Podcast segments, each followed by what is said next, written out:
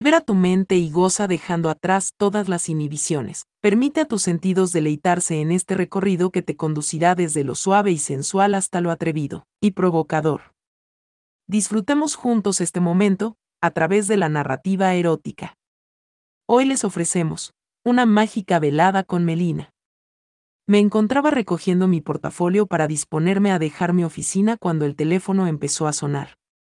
Un hueco implosivo se enunciaba dentro de mí al escuchar la inconfundible voz de Melina al otro lado de la línea. Llamó para invitarme a cenar con ella. Fue muy específica al decir que se trataba de una velada de rigurosa etiqueta y enfatizó, al esperar la más absoluta puntualidad de mi parte para encontrarnos en su casa esa noche a las 10.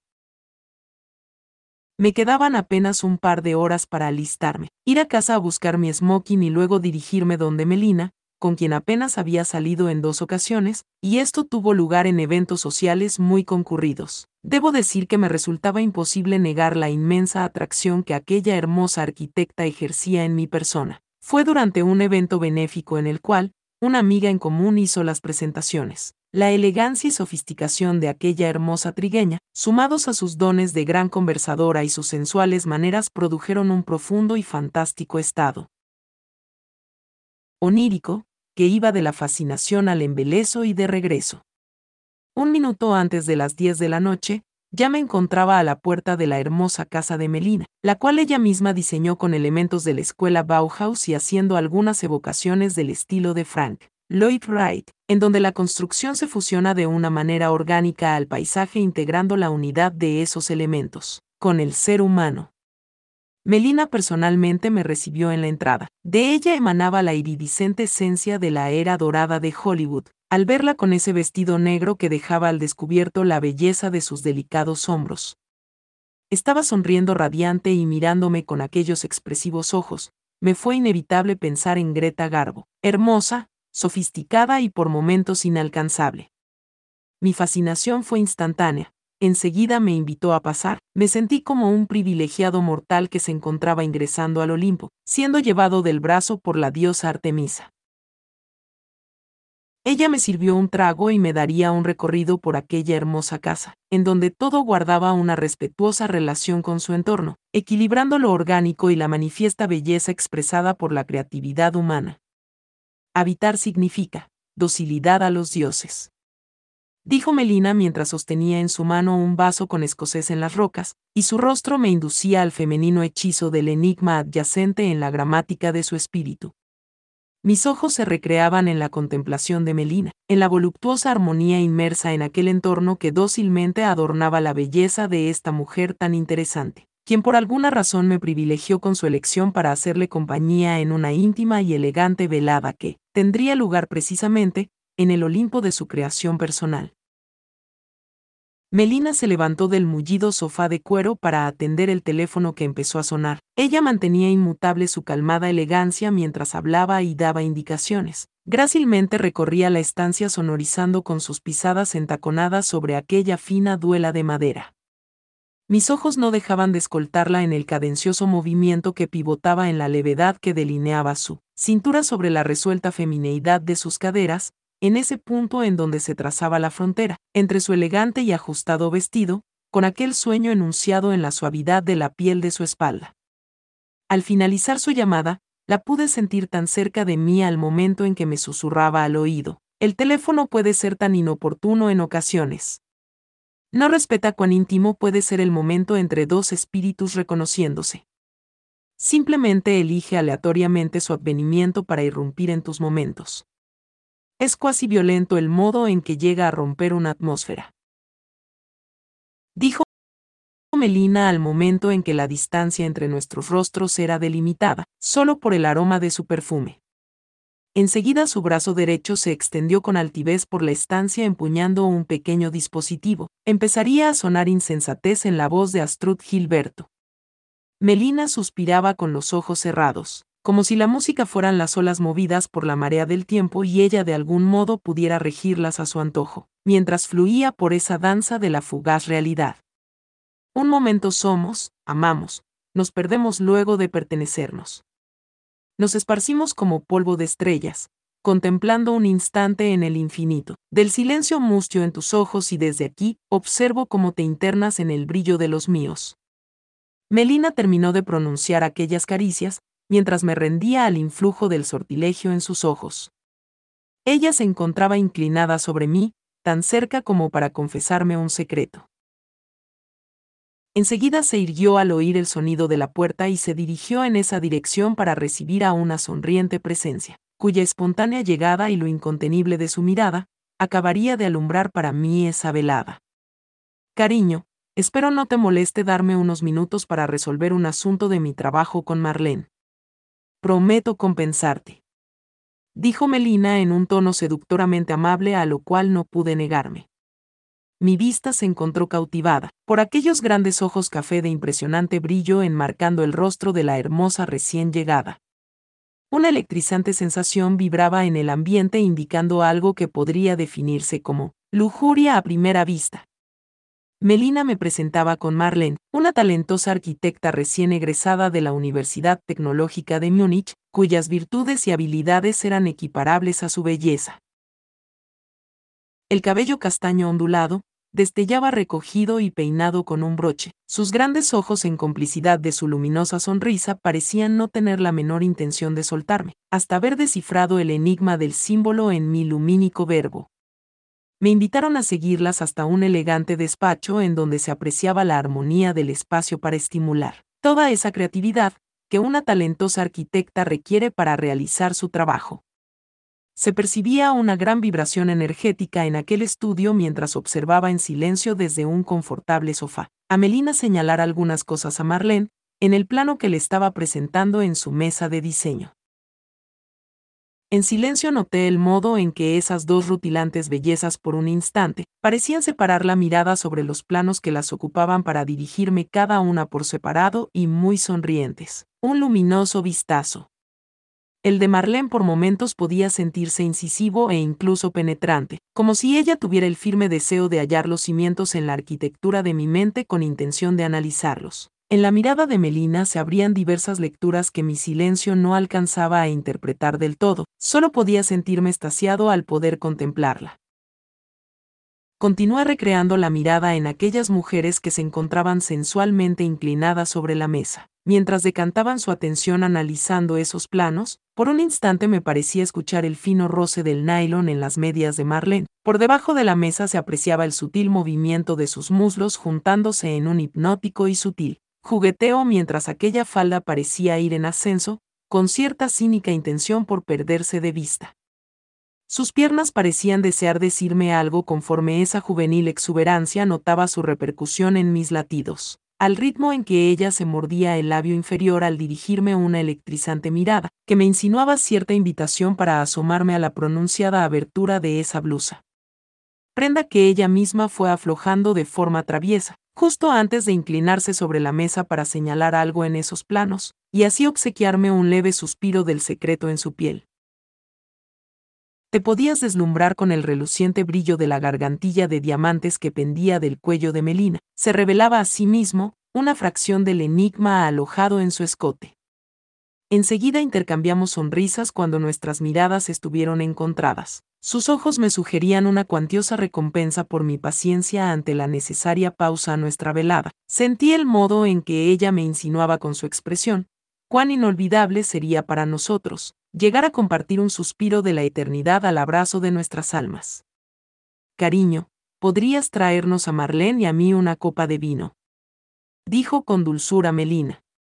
Enseguida se irguió para señalarme la dirección de una pequeña cava cercana ubicada en un corredor. Me pidió una botella de vino español, un marqués de Riscal cosecha de 1982 me dirigí a cumplir con su petición. Me llevaría unos minutos hallar un par de botellas que correspondieran a la solicitud. Mientras me encontraba tan concentrado en buscar el vino, que me fue imposible escuchar nada más allá de mis pensamientos, hasta que sentí en mi brazo la suave caricia prodigada por la mano de Melina y escuché su voz decirme al oído, ¿te molesta si Marlene nos acompaña esta noche a cenar? Ella es una chica muy dulce, además de ser una excelente conversadora. No pude negarme. solo sentí el cuerpo de Melina muy cercano a mí. Sus manos aterciopeladas acariciaban mi brazo y la sensación del delicado roce de sus senos en mi espalda me tenían estasiado. Mientras sus labios dejaban su impronta en mi mejilla. Gracias, corazón. Ya casi terminamos, iré a poner otro lugar en el comedor dijo Melina mientras mis ojos la seguían deslizarse en la parcial oscuridad de aquel corredor en dirección a la estancia. La forma en que su sensualidad era manifiesta en su modo de andar podía llegar a ponerme nervioso al solo vislumbrar su femenina silueta. Suspiré y me dispuse a continuar con mi encomienda. De igual modo encontraría fácilmente algunas copas, volví a la estancia en donde luego de abrir la botella, me dispuse a servir el vino, y pude sentir el influjo de la mirada de Marlene posándose sobre mí. A medida que me acercaba con las copas, el brillo en sus ojos se intensificaba y al mismo tiempo llegué a percibir cierto nerviosismo en ella, en cuanto empezó a sonrojarse al momento en que Melina se acercó a besarme y extendía su mano para recibir las copas. Sentí de nueva cuenta la impronta de sus labios en mi otra mejilla como señal de agradecimiento. Nuestros ojos se encontraron y una luminosa expresión en su rostro detenía el tiempo a nuestro alrededor. Me encontraba a merced del imperio de su sonrisa. Ahora, querido, sírvete una copa y ven a la mesa. La cena está casi lista. Primero deseo que brindemos los tres. Dijo Melina. Me serví una copa y me encontraba de pie junto al comedor, y en un pestañeo fui atraído por la mirada de Marlene, detuve mi atención en ella, la vi ruborizada, emanando un peculiar aire de timidez con ciertos dejos de resolución en sus ojos. Fue muy peculiar cuán perceptivo me encontraba en ese momento, y podría describir ese instante, como un flujo de las emociones que emanaban de Marlene en un principio, vibraban en las cuerdas de mi ser y resonaban en contraste con las de Melina en cuanto me percaté, de un sorpresivo cambio de atuendo en esa chica. Su ondulada y castaña cabellera reposaba libre sobre sus hombros desnudos, el hechizo de sus ojos capturaba a los míos, una tímida expresión en su rostro me invitaba a contemplar el resto de su angélica y parcial desnudez, apenas cubierta por la brevedad de un ligero velo que dejaba entrever la firme presencia de los nenúfares adornando sus senos. El húmedo secreto en su templo de Venus se encontraba ansioso por revelarse ante mí, pese a cierta confusión en sus emociones y la evanescente reticencia de su portadora. Movido por un impulso de caballerosidad, fui incapaz de comentar algo acerca de nuestra invitada y lo inexplicable que me resultaba su actual, brevísimo atuendo. Únicamente esbocé una jubilosa sonrisa que demostraba mi incontenible alegría contemplativa. Melina me miraba con cierta expresión juguetona en su rostro, mostrándose plenamente orgullosa de esa situación propiciada por ella con una intención que entonces no logré descifrar. Elegante se desplazaba con movimientos felinos hasta quedar justo detrás de Marlene, a quien parecía susurrarle algo al oído y luego me devolvía la mirada con una pícara sonrisa de niña traviesa, a punto de cometer una diablura.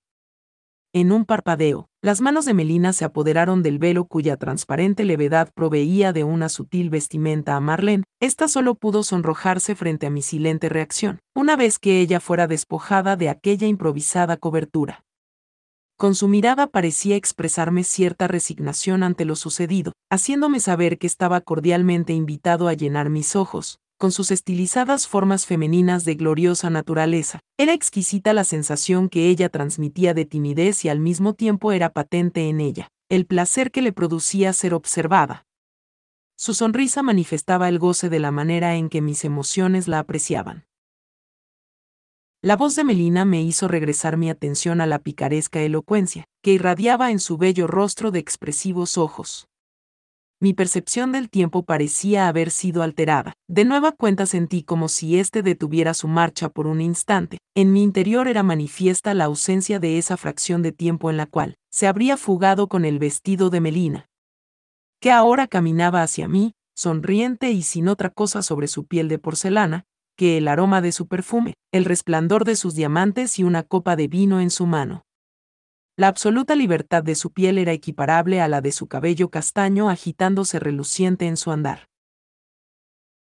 La divinidad de sus caderas se contoneaba en contraste con la calma del bien peinado arbusto púbico, de color castaño rojizo rebosando alegre en su monte de Venus, la sincopada agitación de sus suaves y redondos senos de areolas rosadas, emanaban un influjo sobre las armonías de mis concupiscentes latidos, opacando todo sonido que pudiera manifestarse luego de ver el suntuoso vestido yaciendo en el piso. Nos encontrábamos a solo un suspiro de distancia. Melina posaría una mano sobre uno de mis hombros y la otra tomaba mi mano. Me dejé llevar por el imperio de su mirada y nos encontrábamos envueltos en un vals, inmersos en el sueño de su piel. Mi mano se recreaba en la suave textura de su cadera, nuestros ojos parecían fundirse en un brillo compartido, muy parecido a ese suspiro de eternidad prometido minutos antes por su mirada. La pícara expresión de su rostro se complacía ante mi atónita reacción, por la repentina ausencia de prendas femeninas que había sido conspirada por mi anfitriona. Ella pareció encontrar muy placentera mi repentina torpeza al intentar disimular el natural agrado que me produjo, por fin tenerla desnuda entre mis brazos. Lo sensual que me resultaba sentir sus caricias mientras nuestros labios compartían silentes un secreto y enseguida, en un susurro me decía al oído, vayamos a la mesa querido, que la cena está servida. Dijo Melina al momento de tomarme la mano y la conduje a su silla en el comedor. Las cualidades de esos manjares eran únicamente superadas por la generosa compañía de Melina y Marlene, que me obsequiaban con la generosa opulencia de su gloriosa desnudez, y el goce de una placentera conversación que abarcaría las bellas artes, hasta llegar al periodo clásico, en donde la presencia divina era palpable en cada expresión artística. Una vez concluida la cena, mi anfitriona se levantó para conducirme de la mano hasta una estancia en donde pude contemplar con detenimiento algunos cuadros de su colección, todos ellos con motivos en el periodo clásico, se encontraban amorosamente acomodados de tal manera que podías leer una historia en ellos.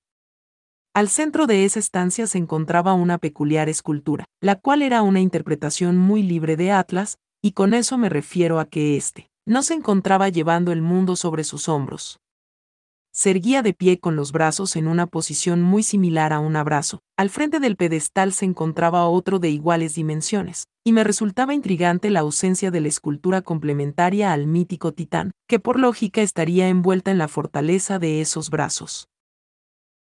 No es una maravilla mi Atlas. Dijo Melina mientras se acercaba a mí, alzando su copa en señal expresa de hacer un brindis, nuestras copas se encontraron al igual que nuestras miradas, mientras decíamos, salud.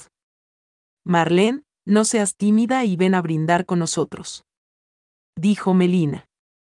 Nos encontrábamos frente a la escultura de Atlas, cuyas dimensiones y formas semejaban perfectamente a las de un fornido hombre adulto, era increíble cómo se encontraba reproducido hasta el menor detalle de la anatomía masculina, que fueron plasmados sobre un bloque de mármol de Carrara, homenajeando el estilo griego en la era clásica y que florecería de nueva cuenta durante el Renacimiento. Melina era muy modesta para admitir los elogios que hice a tan impresionante obra. Por un momento la vi sonrojarse en cuanto llegué a insinuarle con mis ojos, que ella era la autora de esa escultura. En respuesta se abrazó amorosamente a mí, halagándome con su desnudez y la impronta de sus labios, se plasmaba con su candor sobre los míos. Eres muy perceptivo, cariño, digamos que recibí mucha ayuda por parte de una querida amiga de grandes talentos. Susurró Melina con dulzura en mi oído. Marlene se encontraba ya entre nosotros, sosteniendo su copa de vino, ubicándose justo a un lado de la escultura y tomaba la palabra. Atlas era un titán en la mitología griega, condenado por Zeus a sostener la bóveda celeste, decantaría sus pasiones en dos mujeres. Al frente se encuentra Pleione, una ninfa hija del océano y con quien Atlas concibió a las siete Pléyades, que adornarían el cielo nocturno. Durante esa parte del relato, mis ojos se perdían bajo el encanto de la voz y la mirada de Marlene, que se encontraba siendo acariciada en silencio por las aterciopeladas manos de Melina. Pude maravillarme al momento en que Marlene introducía la dulzura de su cuerpo desnudo entre los brazos de Atlas. El derecho alojaba la terza espalda de la joven que en sus movimientos parecía estar siendo acariciada por la escultura de mármol. Esta se detenía justo al instante en que la mano izquierda del inerte titán hizo contacto con una de sus nalgas. Ella adoptaba una posición muy amorosa prodigando a la escultura de caricias con sus intrigantes manos, preñadas de una lúdica resolución, sus firmes senos parecían agrandarse a medida que su cuerpo se erguía, sus pezones se endurecían contra el musculoso torso del portador de la bóveda celeste, en cuyo hombro, una suspirante Marlene reposaba su cabeza y posaba con cierta voluptuosidad su pubis, sobre uno de los muslos del Atlante. Se percibía una actitud de resignada nostalgia por los días que pasaría amando al poderoso titán, previo al fatídico instante en que Perseo le mostró la cabeza de Medusa, causando su petrificada y perenne condición actual. Atlas también amaría a Hesperis, una de las diosas del tiempo, bajo su potestad se encuentra el atardecer, con quien concebiría a las Hespérides, ninfas del ocaso que reinan la noche. Dijo Melina. En ese instante en que la suave piel de porcelana de esa diosa trigueña de sublimes formas se conducía con sensuales movimientos hasta llegar sobre el pedestal ubicado a espaldas de Atlas, en donde su exquisita femineidad se regodeaba al sentir el tacto de la corpulencia, de aquella mitológica presencia materializada en mármol. Ella sutilmente plasmaba sus senos contra la musculosa espalda, mientras su pubis dibujaba mustias caricias en las nalgas del imponente titán, como si deseara con su amor sacarlo de su milenario letargo, sus manos recorrían incansables aquella anatomía. Una se entretenía acariciándolo con dulzura en el escroto y enseguida empezaba a juguetear, con ese inerte pene de mármol, realizando una danza desesperada por despertar la grandeza del titán en reposo. Melina terminaba el relato y mantendría ahí su mano derecha prodigándole una peculiar ternura con sus caricias. Luego apoyaría amorosamente resignada su cabeza en la espalda del inmóvil Atlante y su mano izquierda. Reposaría en el hombro de Atlas, resignada a velar sus noches. Enseguida vi que el influjo de esas manos consiguieron avivar el reposo de aquel titán inerte. Fue en cuestión de un parpadeo que me sentí envuelto por la exuberancia del tacto avivado por aquellos febriles cuerpos, justo del modo en el cual ellas vertían sus pasiones sobre el mármol ante mis ojos. De pronto sentí que me transmutaba en aquella pieza de arte clásico, conforme mis latidos palpitaban en el interior de la roca esculpida, invitándome a desafiar de nueva cuenta a los dioses con mi presencia ahora que mis sentidos percibían la intensidad de la llama que dos femeninas deidades prodigaban sobre mi espíritu, llevándome a los confines del cosmos. Pronunciando sus caricias en una eterna voluptuosidad luminosa que consumía la acumulación de mis ansias viriles, siendo conducidas por la mano juguetona de Hesperis. Mientras mi boca se perdía en el sensual éxtasis producido por la sublime incontinencia ardiente, en los labios de Pleione. Generaba así un intenso resplandor en donde fluía impregnado por la mitología de sus estaciadas femineidades unificadas en ese sutil suspiro de eternidad. Al llegar la aurora, pude atestiguar el instante en que ellas resignadas al designio de Cronos, recobraron su condición humana para quedar profundamente dormidas. Fue entonces que logré comprender aquel principio que reza, el eterno femenino, siempre nos llevará a las alturas arde en nuestras pasiones y en ocasiones puede transmutar al hombre de un titán desafiante a los dioses, a convertirlo en una escultura.